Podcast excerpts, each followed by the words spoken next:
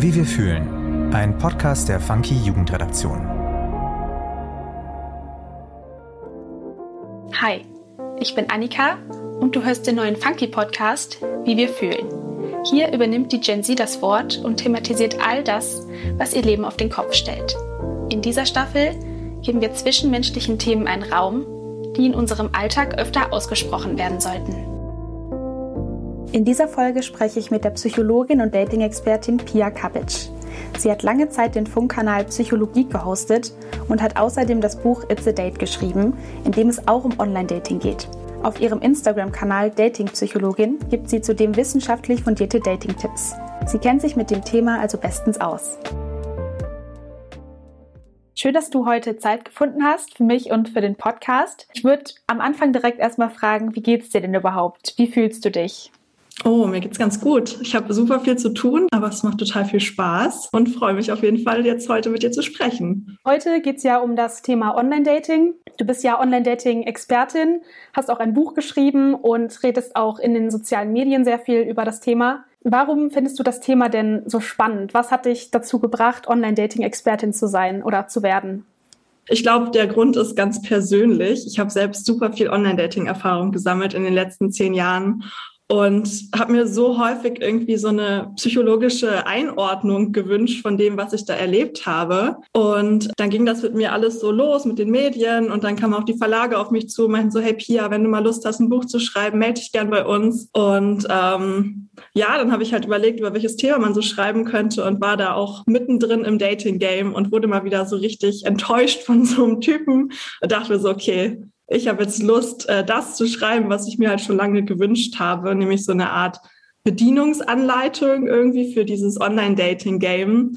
Und ähm, es hat natürlich auch super gepasst, weil ich ja Psychologin bin und aber auch natürlich selber gedatet habe. Und deswegen ist es dann irgendwie auch so eine ganz witzige Mischung aus persönlichen Dating-Stories und wissenschaftlicher Einordnung geworden, mein Buch. Ja, ich glaube, ich kann damit vielen Leuten helfen. Ich wünsche es mir. Ja, sehr cool. Du hattest gerade schon gesagt, dass du selber viel gedatet hast. Kannst du dich so an deine erste Dating-Erfahrung, also an deine erste Online-Dating-Erfahrung erinnern? Wie war das so für dich? Wie hast du dich so dabei gefühlt? Ja, an die kann ich mich tatsächlich sehr gut erinnern. Das war zwanzig dreizehn. Ich bin damals ganz frisch nach Osnabrück gezogen. Das ist die Stadt, wo ich dann Psychologie studiert habe. Und äh, kannte noch niemanden. Es war noch vor der ersten Woche, also bevor die Uni überhaupt losging. Und dann habe ich Lovoo damals runtergeladen und habe da einen jungen Mann kennengelernt, mit dem ich mich auch des Öfteren getroffen habe. Und ich weiß noch, ich habe mich irgendwie so dafür geschämt, den online kennengelernt zu haben, weil zwanzig dreizehn war das halt noch so voll stigmatisiert und das, da war Online-Dating nur was für Leute, die irgendwie im echten Leben niemand abbekommen und nur irgendwie Sex suchen. Und meinen Freundinnen habe ich dann, äh, den habe ich allen erzählt, dass ich den halt beim Bäcker kennengelernt habe in der Schlange. Ich habe halt so gesagt, ja, ich hatte nicht genug Kleingeld dabei und dann hat er mir ausgeholfen und sind wir so ins Gespräch gekommen. Es war halt komplett gelogen, es tut mir auch bis heute leid, aber es war halt eine kleine Notlüge. Und äh, das Witzige daran ist aber, dass meine Freundinnen danach halt auch immer mal wieder zum Bäcker gegangen sind, weil sie dachten, dass man da halt äh, ganz nette Typen kennenlernen kann. Ja, schade. Es gibt ja sehr viele Zahlen zu Online-Dating-NutzerInnen. Warum nutzen denn so viele junge Leute Online-Dating-Portale und wonach suchen die Leute genau? Online-Dating ist natürlich super praktisch, ne? Wir haben sowieso die ganze Zeit irgendwie unser Handy in der Hand, sind auf Insta, auf TikTok, YouTube und so weiter aktiv. Und da ist es natürlich total praktisch, dass man übers Handy jetzt auch Dates ausmachen kann. Und auch gerade während der Corona-Zeit, ähm, in dem Lockdown, da durfte man ja auch gar nicht raus und im, ich sage jetzt mal im echten Leben Leute kennenlernen. Deswegen war das da halt super praktisch, das Ganze ähm, auch online machen zu können. Und was ich auch ganz spannend finde, es ist total unterschiedlich, wonach die Leute suchen. Ich dachte mir halt, bevor ich in die Buchrecherche reingegangen bin, so okay, es ist halt eine Dating-App, ne? Betonung liegt auf Dating, ist ja klar, dass sie Dates suchen, aber tatsächlich hatte eine Studie gezeigt, dass gerade mal die Hälfte der achtzehn- bis siebenundzwanzig-Jährigen auf Tinder wirklich Single ist. Und die andere Hälfte ist gar nicht so, dass sie irgendwie ähm, One-Night-Stands suchen oder Affären suchen, sondern dass es auch bei Tinder und auch bei den anderen Dating-Apps auch viel einfach darum geht, generell mit Leuten in Kontakt zu kommen, gar nicht mehr mit dem Hintergrund, mit denen irgendwie was anfangen zu wollen oder dass Leute Bestätigung suchen, weil es einen ja gut fühlen lässt, wenn man dann irgendwie ein neues Match hat und merkt, ach cool, ich ich bin irgendwie ganz begehrt, aber dann geht's halt auch für die nicht weiter, weil sie halt eben einen Freund oder eine Freundin haben. Dann äh, wird Online-Dating auch genutzt, um irgendwie ja das Flirten so ein bisschen zu üben oder um nach Reisetipps zu fragen. Das finde ich auch ganz spannend. Äh, wenn man dann irgendwie in einer anderen Stadt ist, dann kann man auch so sagen, hey, ich bin für heute Abend, keine Ahnung, in Frankfurt, weißt du, wo hier eine Party abgeht? Für solche Sachen wird Tinder und die Dating-Apps halt auch genutzt und deswegen finde ich es auch total wichtig, immer vorher mal nachzufragen bei der anderen Person so, hey, was suchst du hier eigentlich? Beziehungsweise den Filter auf Tinder halt auch anzustellen und die Angabe im Profil zu machen, dass man eben entweder auf der Suche nach was Festem ist, auf der Suche nach irgendwie was Lockerem oder nach was auch immer. Denkst du, dass die meisten Leute am Ende das finden, wonach sie suchen, oder ist das eher so das Gegenteil? Boah, ja, schwer zu sagen. Also die meisten lernen sich heute tatsächlich online kennen und ungefähr die Hälfte der NutzerInnen hat halt entweder eine Beziehung gefunden oder einen erotischen Kontakt. Da musste ich auch ein bisschen lachen, als ich das in der Studie gelesen habe, wo ich dachte, ja, man kann sich auch richtig geschwollen ausdrücken, sagt doch einfach Sex. Also die haben auf jeden Fall das gefunden, was sie gesucht haben, laut der Studie. Aber die Hälfte ist natürlich immer noch irgendwie recht wenig. Deswegen auch aus persönlicher Erfahrung, wenn ich mich in meinem Freundeskreis umschaue, würde ich sagen, dass auf jeden Fall nicht alle das finden, was sie auf den Dating-Apps suchen. Aber das ist halt auch okay. Man kann sich ja auch ein bisschen umorientieren. Und selbst wenn man auf der Suche nach einer festen Beziehung ist, kann man ja trotzdem eine gute Zeit haben, wenn man halt einfach Menschen kennenlernt, auch wenn man diese Beziehung halt noch nicht gefunden hat. Was denkst du denn, was kann man so machen, um die Erfolgschancen beim Online-Dating zu erhöhen? Gibt es zum Beispiel irgendwelche Apps, die irgendwie erfolgreicher sind als andere?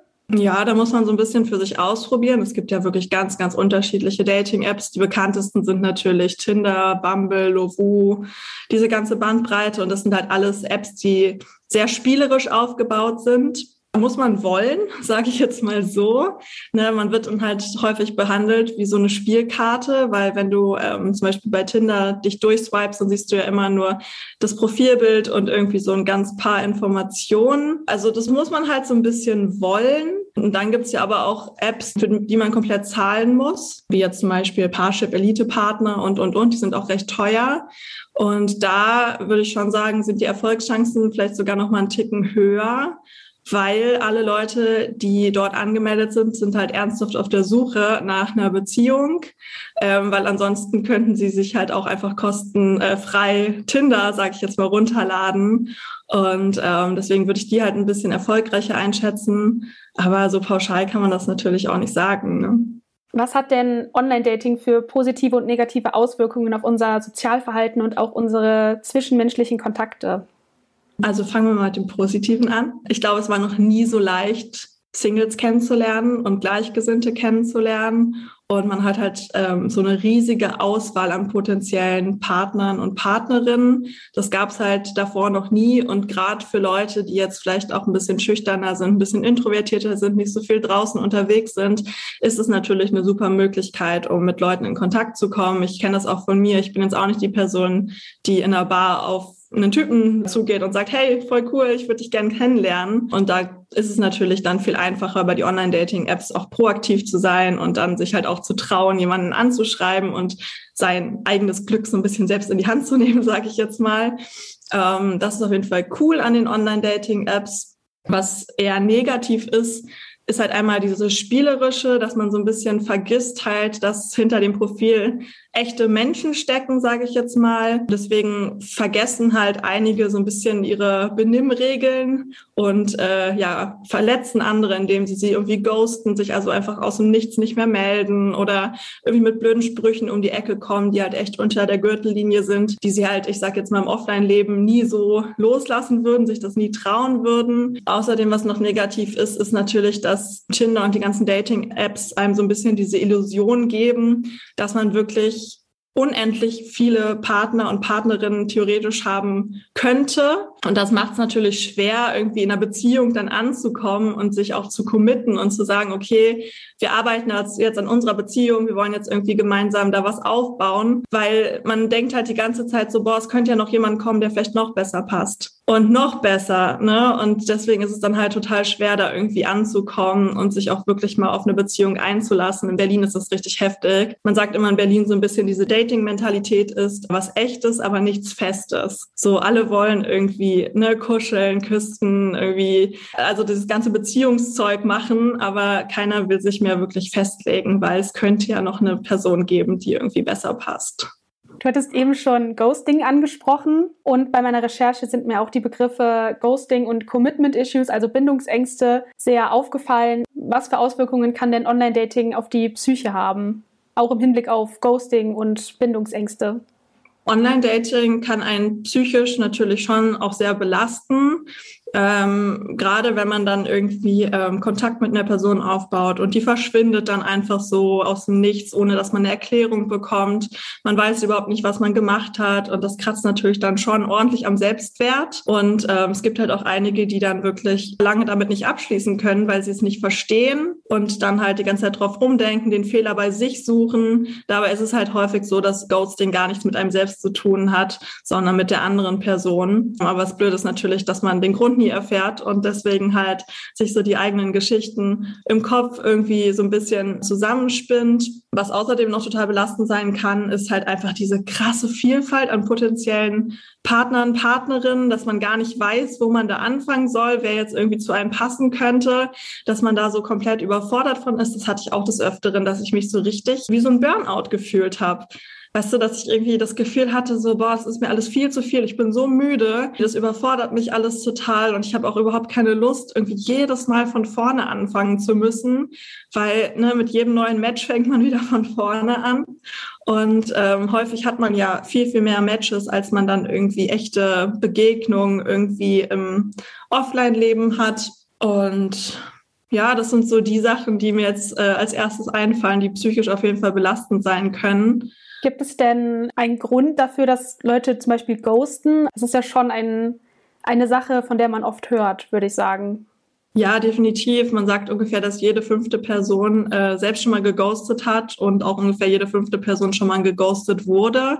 Also ist halt was, was wirklich viele Leute betrifft. Die Gründe dafür sind auch ganz unterschiedlich. Also ein Grund kann zum Beispiel sein, dass die andere Person, die man dann ghostet, irgendwie ähm, unangenehm aufgefallen ist, dass man irgendwie, das, keine Ahnung, man irgendwie... Äh, Bilder zugeschickt bekommen hat, die man auf jeden Fall nicht sehen wollte, ne, zum Beispiel irgendwelche äh, Dickpics oder dass die andere Person einen beleidigt hat und man gesagt hat, okay, weißt du was, ich habe gar keinen Bock mit dir jetzt irgendwie zu diskutieren, ich blockiere dich jetzt einfach, ich ghoste dich jetzt, weil es geht einfach nicht für mich, dein Verhalten. Dann ghosten auch Leute, weil sie einfach kein Interesse haben und es ist denen irgendwie egal, sie schreiben halt mit vielen Personen gleichzeitig. Und dann haben sie halt an einer Person besonders Interesse, mit der Person schreiben sie dann weiter, mit den anderen ja halt nicht, so, weil sie da auch irgendwie gar nicht so den Grund sehen, warum sie den jetzt sagen sollten, so, warum das jetzt irgendwie an der Stelle endet. Den Grund sehen, warum sie den jetzt sagen sollten, so, warum das jetzt irgendwie an der Stelle endet. Dann ghosten aber auch zum Beispiel viele, das habe ich zum Beispiel auch gemacht, was mir auch echt leid tut, aber ich habe da damals überhaupt nicht so drüber nachgedacht, weil ich einfach die Apps immer wieder gelöscht habe. So, und dann war ich ja, ich habe mich ja nicht von allen verabschiedet, sondern ich war in so einem kurzen Dating-Burnout, war irgendwie völlig überfordert, hatte keine Lust, hatte keine Zeit. Ja, ich habe mich irgendwie von keinem verabschiedet. So, sowas kann natürlich dann auch ein Grund sein. Oder, weiß ich nicht, wenn irgendwie die Ex-Freundin, der Ex-Freund wieder ins Leben tritt und man merkt, okay, da ist irgendwie vielleicht doch noch was, dass man dann halt die ganzen Kontakte abbricht ohne Begründung. Also es kann da wirklich ganz, ganz viele Gründe geben. Warum kommt es dennoch oft nicht zu einem... ja, zweiten Treffen zum Beispiel, oder warum haben so viele Leute auch Schwierigkeiten, sich zu verabreden oder, ja, wie soll ich sagen, Fuß zu fassen, kann man das so sagen? Ähm, wie, wie kommt das? Also ich würde gar nicht so sehr sagen, dass die Leute Schwierigkeiten haben, sich zu verabreden. Es ist nur eher so, dass man halt mit viel mehr Leuten Kontakt hat über die Dating-Apps und sich dann nur mit einem Bruchteil davon im echten Leben auch verabredet, was halt einfach dem geschuldet ist, dass man ja auch äh, ja begrenzt Zeit hat und dann natürlich schon irgendwie online so ein bisschen abchecken muss, mit wem es vielleicht passen könnte und mit wem halt auch eher nicht. Ja, und dann kommt es natürlich auch so ein bisschen drauf an, bei einigen stirbt der Kontakt dann halt oder schläft der Kontakt so ein bisschen ein, bevor man sich überhaupt getroffen hat, weil man vielleicht auch irgendwie zu lang geschrieben hat. Das fand ich auch ganz spannend. Dazu gibt es auch Studien, die haben halt gezeigt, dass man sich zwischen dem siebzehnten und dem dreiundzwanzigsten Tag am besten zum ersten Mal treffen sollte. Finde ich persönlich eine ziemlich lange Zeit. Ich bin halt auch immer so Team äh, schnell treffen, so nach zwei Tagen am besten direkt, damit man ja irgendwie keine Zeit irgendwie äh, verschwendet. Aber es kann natürlich auch sein, wenn man dann halt wirklich länger schreibt, dass dass dann alles so ein bisschen einschläft, dass dann irgendwie eine andere Person um die Ecke kommt, für die man sich dann irgendwie mehr interessiert und da dann irgendwie eher Zeit rein investiert. Deswegen eigentlich immer am besten recht schnell treffen, wenn man die andere Person auch kennenlernen möchte. Und man kann halt online auch nicht herausfinden, ob es passt oder nicht. Dafür muss man sich dann schon treffen. Was kann man denn machen, um Online-Dating generell erfolgreicher zu machen? Ähm, das fängt schon bei der Profilerstellung an. Da sollte man darauf achten, dass man so authentische Bilder wie nur irgendwie möglich hochlädt. Ich habe immer so ein bisschen das Gefühl, dass alle so ähm, denken, dass sie sich von ihrer absoluten Schokoseite irgendwie präsentieren müssen auf den Dating-Apps. Das ist aber genau das Gegenteil der Fall.